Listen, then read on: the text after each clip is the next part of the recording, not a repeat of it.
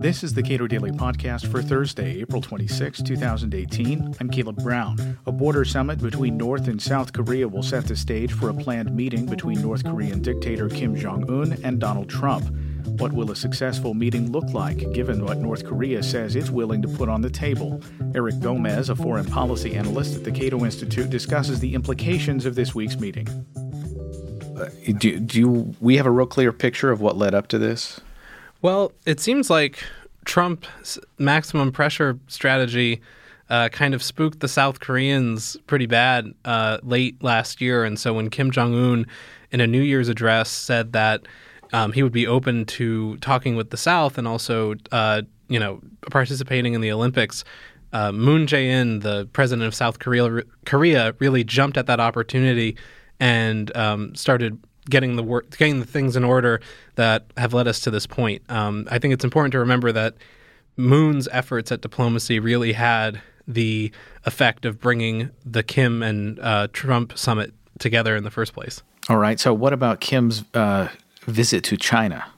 Yeah. So, I think that was my suspicion is that that was uh, arranged earlier. I think that was decided uh, that the Chinese would do that back during their party summit. Um, our party conference back in late 2017. But then with the announcements of the summits uh, for the South Korea, North Korea, and uh, North Korea United States summits, uh, they sort of pulled up the timeline um, and tried to make sure that you know they that Kim met with Xi Jinping first. Um, to make sure that they were sort of on the same page and to make sure that uh, Kim didn't um, sort of get ahead of China too far. All right. So, what are you expecting here? You know, in a in a normal situation of, meetings of two high level world leaders uh, uh, who have not met before, as far as no sitting U.S. president's ever been to North Korea. Um, so, what do we know about what has to happen between now and then to make sure that uh, you know think people aren't misunderstood, that this event goes off as smoothly and everybody concedes what they need to concede and gets what they want to get. Well, I think the first step is going to be seeing what happens in the Inter Korean Summit that's happening uh, on April 27th, this upcoming Friday.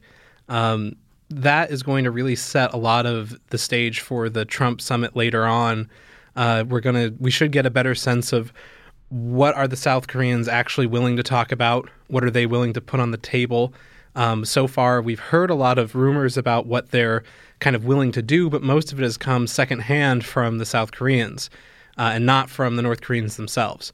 So that should be an important uh, test to see, you know, are the sort are the South Koreans telling the truth here? I, th- I mean, I think they are. I don't think they're lying to us, but uh, they might be overly optimistic to make sure the summit goes off without a hitch.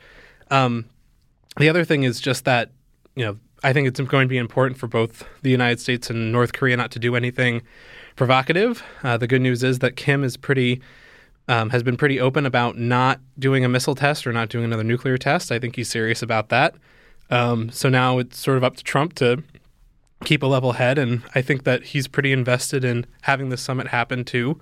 Um, so that's the good news. Uh, now we got to you know iron out the diplomatic details. Where is this thing going to happen? Who's going to go? Um, who's going to talk when? That sort of stuff. Um, and then I think you know once the summit does happen, then the key thing will be what gets agreed to, um, what concessions can both sides sort of live with, and also a final point is the timing. Um, and and you know I think this is a big area of concern is that I think Trump is going in with this sense of you know deal making and getting something big worked out right away. But I think Kim might be coming at this more from an incremental approach and getting sort of smaller concessions over time. Um, and so it'll be interesting to see how these two expectations sort of bump up against one another. And can you get actually an agreement that these two guys can live with and then implement? Um, my question uh, related to this is how important is it that uh, South Korea and China be have a an outs- outsized role here relative to the United States? Well, I don't think I don't know if China's role could be characterized as outsized at this point um, in terms of you know the China North Korea relationship was deteriorating pretty badly in 2016 and 2017. And I think what we're seeing now uh, with Kim going to Beijing and also uh, some greater outreach on the part of the Chinese is that a desire to sort of smooth over some things um, and make sure that the relationship isn't as antagonistic. Um, I said something earlier about them being on the same page. That might have been a misstatement on my part. Um, I'm not sure if it's about being on the same page so much as it's about um, Xi and China conveying to Kim what their interests are um, to make sure that Kim is informed. Now, whether or not China can actually influence beyond that, I think is is up for debate.